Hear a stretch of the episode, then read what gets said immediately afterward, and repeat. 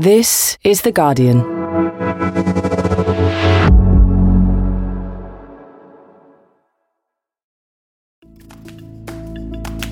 Today, in black and white, a conspiracy to overturn the 2020 presidential election and what it means for 2024.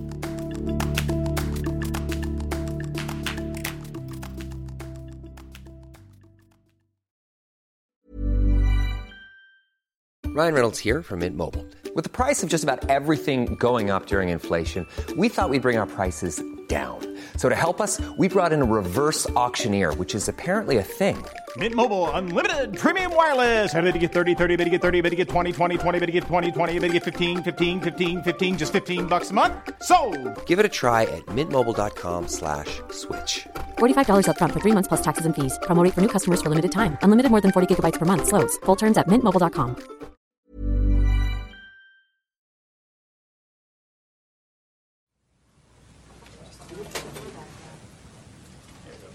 So by the time that Jack Smith, the special counsel who's overseeing the twin federal prosecutions of Donald Trump, comes into the seventh floor Justice Department conference room, all the reporters in the room have already read the indictment. What they want to really hear from is from the top prosecutor himself.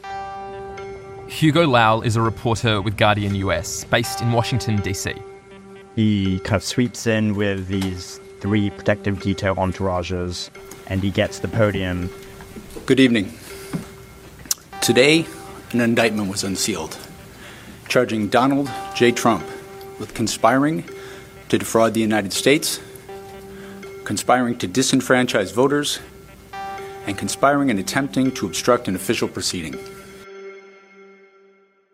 You know, he's famously a man of few words. He, you know, previously has worked on cases at The Hague, prosecuting war crimes. He looks like this very serious guy. He has this dark beard speckled with gray hairs, and he looks dead ahead. And he essentially says that Trump lied to the American people. And Trump's lies and Trump's efforts to overturn the election were crimes against the American people. Lies by the defendant targeted at obstructing a bedrock function of the U.S. government, the nation's process of collecting, counting, and certifying the results of the presidential election. The indictment handed down on Tuesday isn't Donald Trump's first. He's already facing court for payments to an adult film actress, Stormy Daniels, and for keeping classified documents at his house in Florida. They're serious charges, but still, paying off a porn star, leaving documents in a bathroom at Mar a Lago, you can still shake your head and think, this guy. But this one, this indictment, feels different. The alleged conspiracy it lays out over 45 pages. It's really chilling. I think this one stands apart, even considering Trump's two earlier indictments. You know, when Trump was charged in the New York hush money case, that was for conduct before he was president. When he was charged in the Mar a Lago classified documents case, that was for conduct after he was president. This is the first indictment that has been brought against the former president for his actions while in office. And I think that speaks volumes for how momentous a day this is, not just for the country, but also for the American justice system. From The Guardian, I'm Michael Safi. Today in Focus, the frontrunner for next year's US presidential election and his alleged plot to steal the last one.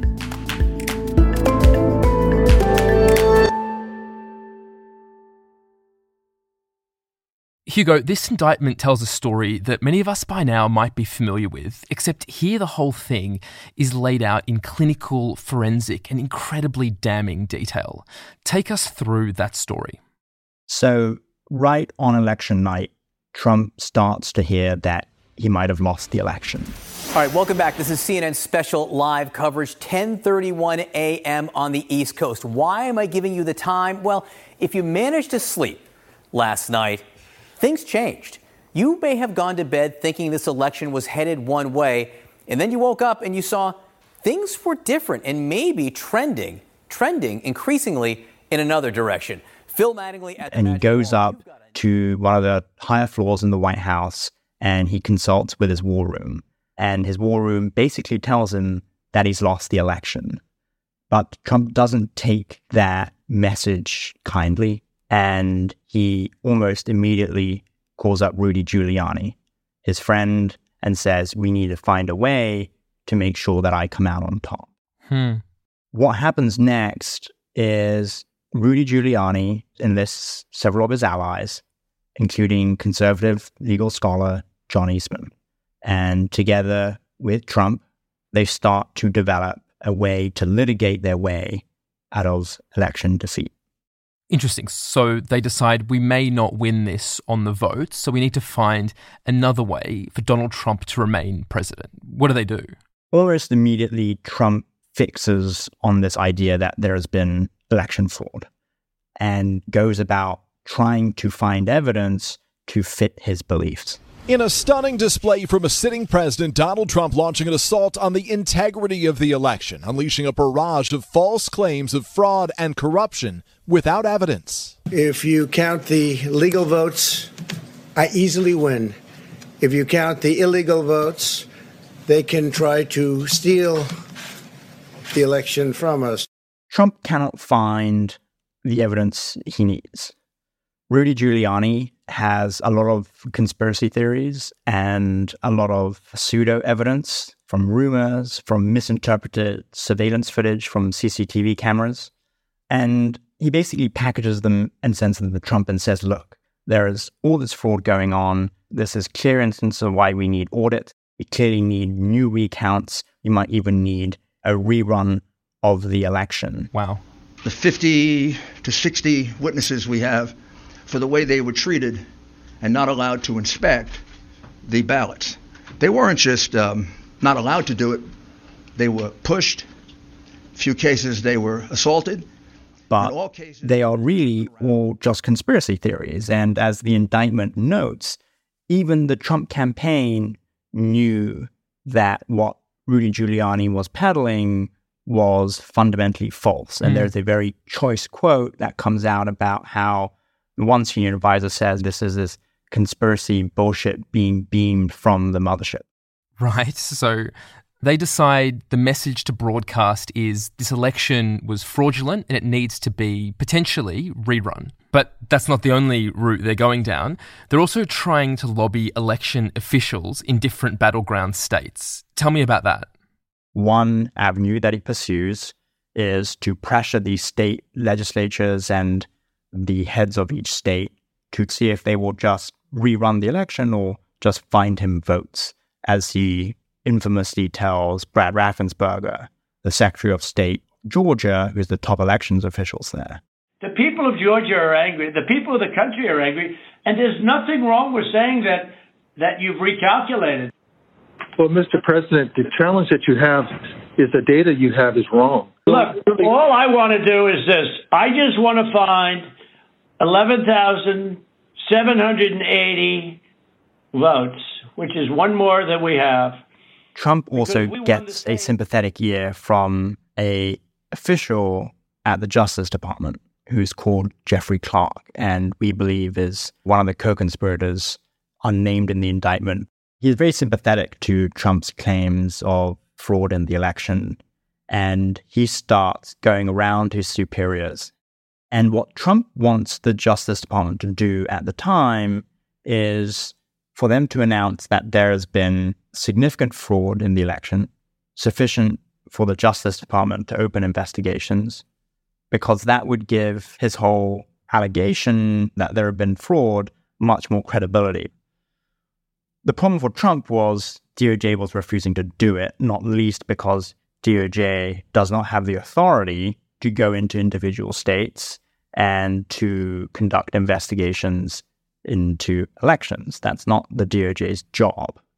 But Jeff Clark, under the promise of being named acting attorney general, he basically agrees that he would draft a letter that says, for instance, in Georgia, there is significant fraud that could determine the outcome of the election in that state and that the Justice Department is investigating when the Justice Department was conducting no such investigation. In fact, the indictment refers to it as sham election investigations.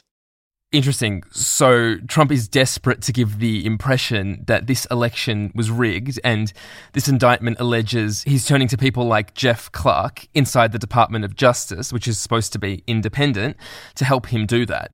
But they're throwing the whole kitchen sink at this thing, and there's another avenue that they're going down. So tell me about that.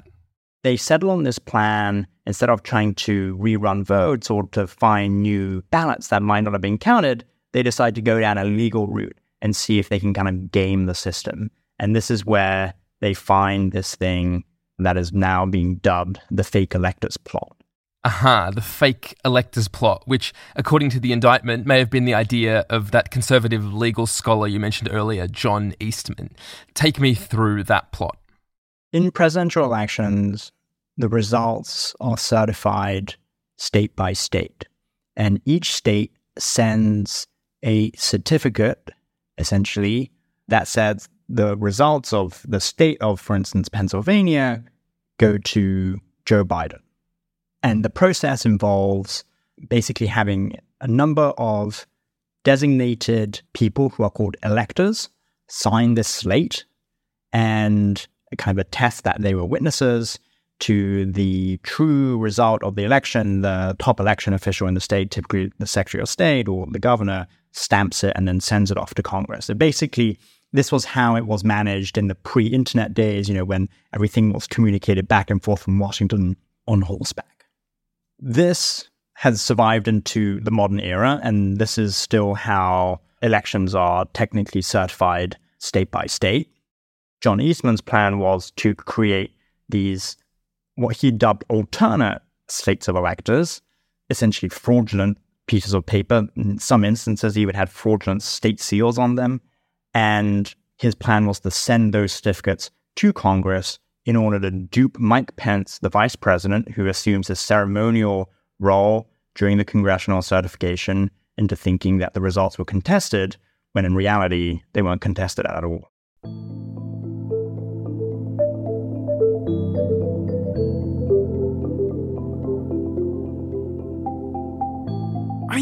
This is all pretty breathtaking. Like, this is a complicated plan, but basically, Eastman is allegedly saying, let's send these fake slates to Congress and hope that nobody realizes that they're fake and it muddies the process and potentially Trump can stay in office just a little bit longer. The whole point, in essence, was to push the congressional certification date, which had been set for January 6th, beyond that date because in doing so, it puts it into a legal and constitutional gray area where there's no textual or case law basis really to determine how to proceed if there is a contested election beyond January 6th. And so, why didn't this plan work? Why didn't these fake slates derail the whole process as the Trump team intended? Mike Pence refused to take them because around that time, what was happening simultaneously was Trump was trying to implore Pence into not only accepting the slates, but to say that the result of the election was in dispute when Mike Pence knew very well that it was not in dispute. And he told Trump, and this is kind of recounted in the indictment, that he did not think he had the power to change the result. Interesting. So this plan hits a lot of hurdles, but one of the biggest ones it hits is that the vice president at the time, Mike Pence, says this is kind of ridiculous. I'm not going to go along with it, and I don't have the authority to go along with it, even if I wanted to. How does his boss, Donald Trump, respond? Trump responds badly. Trump kind of shouts at Pence. He insults him. He says he is the P word. He says he is weak. And over the course of several days leading up to January 6th, there is this enormous pressure campaign on Pence to do Trump this one last favor. And as described in the indictment, there is a very uh, now infamous meeting on January 5 between Trump, Pence, John Eastman, and uh, Pence's top aides, where John Eastman says, Mike, you have the power to do this. And Trump says, listen to John. And Mike is steadfast and says, I don't have the authority and I'm not going to do what you want me to do tomorrow. Wow. That night, Trump decides that he's going to announce to the world that Pence does have the authority, despite everything he has heard, despite Pence's own objections, that if Pence does the right thing, then I can be president again. And of course, January 6th ends up being a historic day in the country for all the wrong reasons. What happens that day? Well, Trump gives a speech in the morning.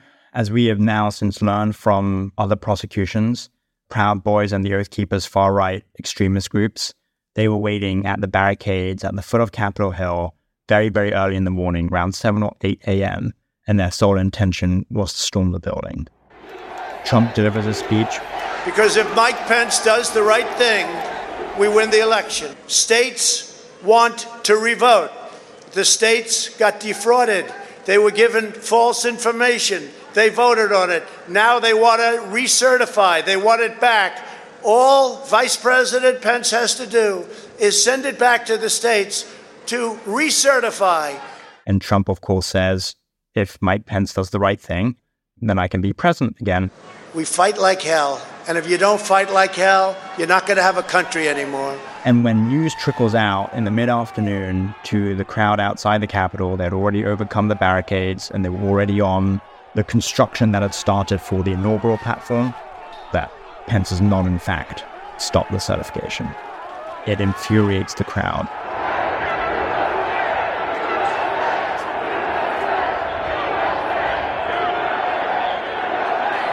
And so, according to the indictment, Trump doubles down. He pushes more claims of false election fraud allegations. He pushes more incendiary rhetoric. He has his surrogates do the same so that the crowd is even more incited and the actions of the crowd and the riot actually do stop the certification. Is not about the good people of Arizona. And it will stand in recess until the call of the chair. We'll pause. Protesters are in the building. Thank you. And that passage in the indictment about how Trump did nothing to call off the attack from inside the White House, but actually exacerbated the situation to continue to further obstruct the congressional certification is the crux of the obstruction charge that he is being hit with in DC.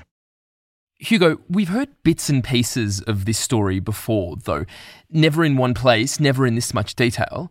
And it's worth saying that the Trump campaign has released a statement saying this is nothing more than the latest corrupt chapter in the continued pathetic attempt by the Biden crime family and their weaponized Department of Justice to interfere with the 2024 presidential election. It goes on to say, in which President Trump is the undisputed frontrunner and leading by substantial margins.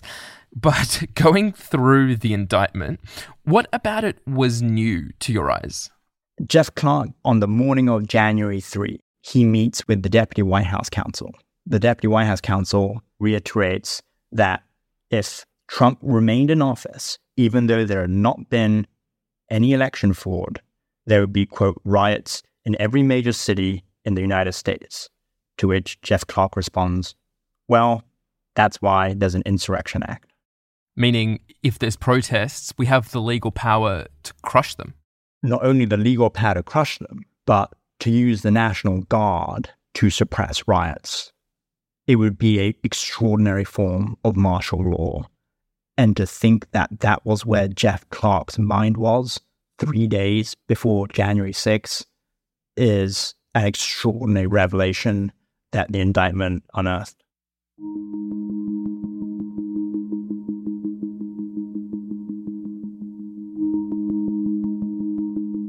Hugo, the prosecutor is at pains to spell out very clearly that Trump was told by several people repeatedly that the claims he was making publicly were untrue. He says at one point the claims were false and the defendant, Trump, knew that they were false, that he was notified repeatedly that his claims were untrue, often by the people he relied on for candid advice on important matters, but he deliberately disregarded the truth. What is the significance of making that point over and over again in this indictment? There is always going to be a mens rea element to all these criminal cases. Did Trump know what he was doing was wrong? And prosecutors in this case charged that Trump knew at his core that what he was doing was wrong because he had been told by everyone around him that he had lost the election and that there was no fraud sufficient to change the outcome. He was told, just as a short list, by the White House counsel, the head of the Intelligence Committee, the head of CISA, the agency charged with making sure that elections in the United States are secure, his family members, other people on the Trump campaign. And the special counsel's argument is essentially that Trump was in willful denial. And that feeds directly into the charge in the indictment about Trump repeating these false claims of election fraud because not only did he knew they were wrong because he was being told it, but then he was disseminating them further. And those claims were what spurred the Capitol attack, among other things. Right. So if Trump tries to make the argument that, yes, I did all these things, but I did them because I really sincerely believe the election was stolen, basically, this whole indictment is built in such a way to show that that cannot have been true. There is no way you could have believed these things were true in the face of so many people saying otherwise. I mean, to an extent, Trump can and probably will make that argument at trial. Well, I assume you're confident you can win this case. Absolutely, we're going to win. Yeah, would you, at a minimum, say you'd like to see this resolved before the election? I want to get to all the evidence. I want to have a chance to present our case to a jury. This is the first time that the First Amendment has been criminalized. It's the first time that a sitting president is attacking a political opponent on First Amendment grounds and basically making a criminal to, to, to state your position and to engage in political Got to give you a little time out. And it will be up to a jury in D.C. to determine whether that is a sound legal defense or not. The problem for Trump is at least one of the charges here doesn't really take into consideration the mens rea element. The obstruction and conspiracy to obstruct that has been brought against essentially all of the low level rioters who stormed the Capitol on January 6th. The operative phrase in that statute is corrupt purpose. Whether Trump believed that the election was stolen or not doesn't give him a defense. Principally, it's saying, did Trump advance unlawful ways in order to get himself what he wanted? It doesn't matter if you believe the claims or not. He could believe that the moon was made of cheese. But if he used the claims that the moon was made of cheese to get people to storm the Capitol or to incite people to storm the Capitol or to get members of Congress to stop the certification, then that is a crime. Mm. And if that led to the obstruction of an official proceeding, i.e., the congressional certification, then that is a crime. Interesting that as part of this, there are crimes where it doesn't matter what Trump really thought. It all comes down to what he actually did and what happened next. Right. But it's going to be a tricky one because of the way trials work. You need a unanimous jury to determine beyond a reasonable doubt that Trump committed these crimes. All it takes is one juror to say, you know what, I sympathize with Trump. There may well have been fraud in the election. There were certain irregularities because there were and there always are. And people were just being naysayers to him and they were blocking him at every term. And he was just trying to do what he thought was right. And so I'm going to acquit him. And if there's one person that says that, he's going to be acquitted. Mm. And of course, polls show us that a frightening number of Americans do believe Trump's claims that the election may have been stolen. The difference with DC is that the DC jury pool is predominantly Democratic skewed. DC is a very Democratic city. In fact, so much so that the Trump campaign is basically anticipating that Trump will be convicted in this case for no other reason than just, oh, DC is predominantly Democratic. He's going to be convicted even if he was Mother Teresa.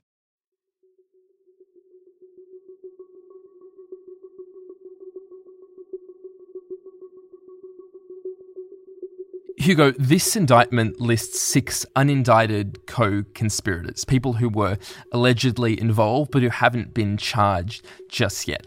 And there's been speculation over who they might be, and it's worth saying that all of those named have previously denied any wrongdoing, including Rudy Giuliani, who called the indictment an outrage and one of the biggest attacks by the US government on free speech. But if he suspects them of wrongdoing, why hasn't the prosecutor named any of these people, these co conspirators, or actually indicted them yet? It's a good question. The kind of conduct that they are described as taking parts in make it sound like they will be charged, not least because a lot of what Trump is being accused of they did as well in furtherance of Trump's aims and alongside Trump. It could be for various reasons that they haven't been charged yet. One of the prevailing views in Washington right now is Jack Smith, the special counsel, was trying to get this indictment in before the end of the summer because he is very acutely aware of the political calendar that is coming around the corner. If he indicts now, he might be able to get to trial before the spring of next year. And if he can get the trial in before the Republican convention next summer and definitely before the election in November, then that is preferable for him. By not adding co conspirators, it streamlines that process. The moment you have multiple defendants in a case and you have all of their lawyers, all of their scheduling issues, it becomes a lot more complicated. And the ability for that trial to get pushed back is greatly exacerbated. So I wonder if this is actually a way for Jack Smith to get in before the election. And so, fast forward to a trial at some point in 2024. What happens if Trump is found guilty? What kind of penalties is he facing? Trump's facing four counts conspiracy to defraud the United States, which is punishable by up to five years in prison, conspiracy to obstruct an official proceeding, which is punishable by up to 20 years in prison, obstruction of an official proceeding, again punishable by up to 20 years in prison, and conspiracy against rights, which is punishable by up to 10 years in prison. Hmm. But judges also have a fair degree of latitude in handing down sentences. Trump's case has been assigned to Tanya Chutkan, who is a U.S. District Court judge for the District of Columbia. That is bad news for Trump. Chutkan has been one of the tougher judges in D.C. on January 6 defendant cases. In fact, in some instances, she has applied longer sentences than what prosecutors have asked for in some of the rioter cases. And she has expressed this general view that she finds what happened on January 6 to be a stain on democracy it's incredible that there is a very credible scenario that within the year, this judge could be deciding how much jail time to give Donald Trump, whether it's five years, 10 years, longer. Like that could happen. It could, and it's in real uncharted territory, right? I don't know if anyone knows how this is going to play out because it's kind of extraordinary to think that a judge might sentence the likely Republican nominee for president to jail before the election. If this trial comes before the Republican nomination and Trump is elected the nominee, that's kind of one thing. If Trump is sentenced to jail after he's become the nominee, I think that would be like a real problem. like Trump as the nominee would need to campaign, he would have to hold all these rallies, he'd have to go to debates. The feasibility and the practicality of all of this has not really been worked out or even thought about, I think, by anyone yet. Coming up, with Trump leading the Republican race while facing three criminal trials, what is 2024 possibly going to look like?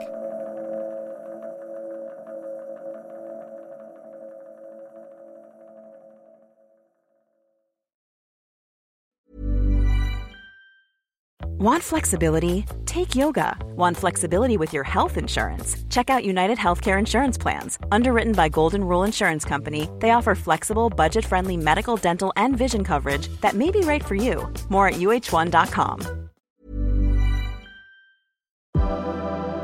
Today in Focus is supported by BetterHelp. Here's a question If you had an extra hour in your day, what would you do with it? Watch TV? Read a book? Mm, meet up with a friend? Mm, maybe a little nap? A lot of us spend our lives wishing we had more time. But for what? Perhaps to best answer that, you need to work out what's truly important to you, then make that a priority. Therapy can help you work out what's most important to you. It isn't just for those who've unfortunately experienced trauma in their lives. Therapy can be helpful for learning positive coping skills and for setting boundaries. It can empower you to be the best version of yourself.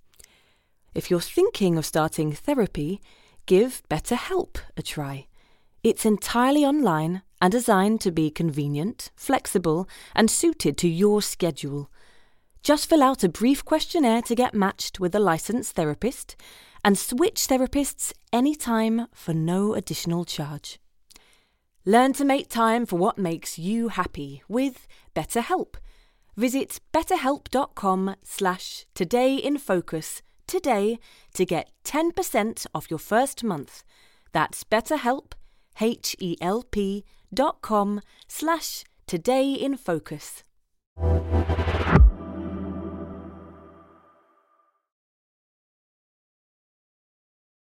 Hugo, 2024 is shaping up as a busy year for Donald Trump. He's going to be facing potentially three criminal trials at least. At the same time, he's going to be running for president. How is that going to work? How is he going to go to a debate on Monday, to Iowa Tuesday, and then to court on, on one of these cases Wednesday? Like, how is any of that going to play out? Well, he's got a private jet, so that helps. Sure, okay. Trump Force One, as he calls it. He does have the ability to travel pretty quickly.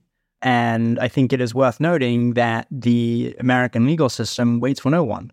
If you are commanded to appear before a judge at a hearing or at trial or any matter, then you are required to be there, and failure to appear will be treated as contempt of court. Now, I think most judges will also be cognizant of the political schedule and will make accommodations for him so that it is not the case that he has to appear in court, you know, an hour after he has a debate or an hour after he has a rally. But there may be instances in which he has to reschedule his schedule around the court's timetable because he is the defendant here. And if he doesn't do that, I think some of the judges are going to get very irritated with him. You know, you don't want to get on the wrong side of the judge. You know, they have a lot of discretion. This is all completely insane on some level that we're even having this discussion of how Trump's going to fit his presidential campaigning around the very serious criminal charges he's facing. Can he even be elected president if he's convicted of these crimes? Yes, he can. It's very difficult to remove someone from running for election to the highest office in the land it is basically enshrined in the Constitution. Being convicted of the crimes that he is currently charged in would not preclude him from running and it would not preclude him from assuming a second term. I think it's important to remember, though, that it's extraordinary only because Trump made it extraordinary. He is running because he knew the legal troubles were coming for him. And he thought by announcing his candidacy last year, he could preempt the Justice Department and basically create this narrative that, oh, they're only prosecuting me now because I'm running. Well, they were going to prosecute him anyway because these investigations have been going on for a very long time. And he is also running so that if he does become president, he can expunge at least the federal cases against him. Hmm. If he becomes president, so the thinking goes, he will appoint someone he likes as attorney general. He can then direct that attorney general, who is the top law enforcement officer in the country, to drop the cases against him. And that is almost certainly what he will do. He would technically have the ability to do that. And he knows he has the ability to do that, which is kind of why he's running. I mean, that is an incredible scenario to consider. And this week, a New York Times poll found that Trump is more than 35 points ahead of his nearest rival in the Republican primaries, Ron DeSantis, and he's absolutely crushing the other candidates too. Will this week's indictment hurt him in those primaries, or actually is it going to boost his popularity? After the first two indictments, Trump's polling rose, his fundraising numbers rose the expectation inside the Trump campaign is that after indictment number three and you know potentially number four, it won't be as novel anymore. I don't think it certainly helps in gain any votes in the presidential, in the general election. But as a whole, every time he gets indicted, the effect it has on the rest of the Republican field is they all get asked about it. And if they don't give the quote unquote correct response for the wider MAGA base, then they are going to be penalized for their response. I think you saw that with DeSantis quite recently when, and this was before the indictment, but he condemned Trump's response on January 6th. And the immediate reaction from the Trump campaign was to say, wow, you know, you're parroting Democratic talking points, mm. you're parroting Liz Cheney and the January 6th committee. And sure enough, his numbers went down and Trump's poll numbers rose.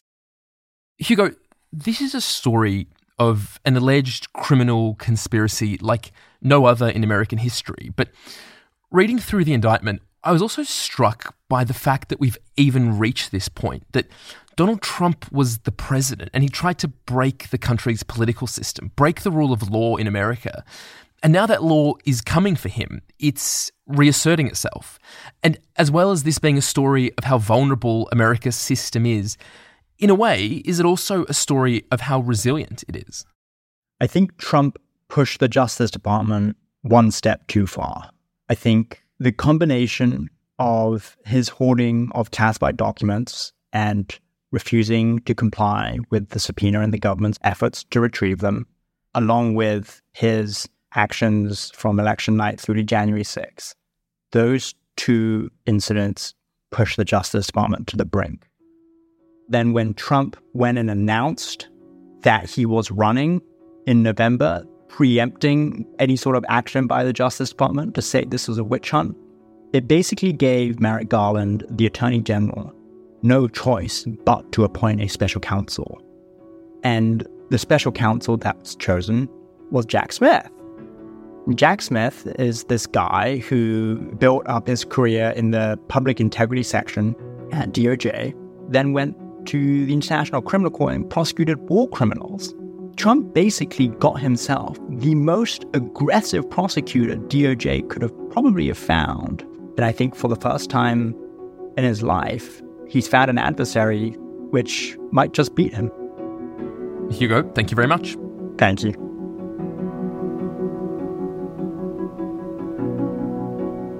That was Hugo Lowell, who is all over this story, and you can read his coverage of it at theguardian.com.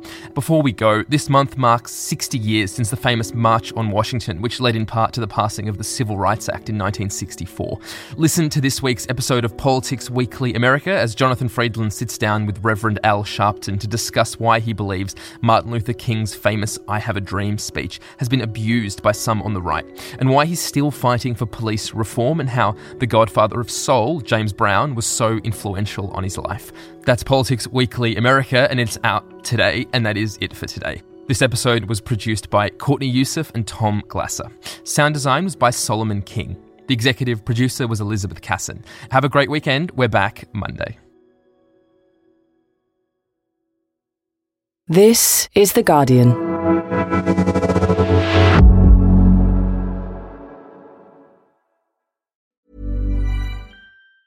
Tired of ads barging into your favorite news podcasts? Good news. Ad-free listening is available on Amazon Music for all the music plus top podcasts included with your Prime membership. Stay up to date on everything newsworthy by downloading the Amazon Music app for free or go to amazon.com slash news ad free. That's amazon.com slash news ad free to catch up on the latest episodes without the ads. Join us today during the Jeep Celebration event. Right now, get 20% below MSRP for an average of 15178 under MSRP on the purchase of a 2023 Jeep Grand Cherokee Overland 4xE or Summit 4xE. Not compatible with lease offers or with any other consumer incentive offers. 15,178 average based on 20% below average MSRP from all 2023 Grand Cherokee Overland 4xE and Summit 4xE models in dealer stock. Residency restrictions apply. Take retail delivery from dealer stock by 4 1. Jeep is a registered trademark. Spin your passion into a business with Shopify and break sales records with the world's best converting checkout. Let's hear that one more time. The world's best converting checkout. Shopify's legendary checkout makes it easier for customers to shop on your website, across social media, and everywhere in between. Now that's music to your ears. Any way you spin it, you can be a smash hit with Shopify. Start your dollar a month trial today at shopify.com slash records.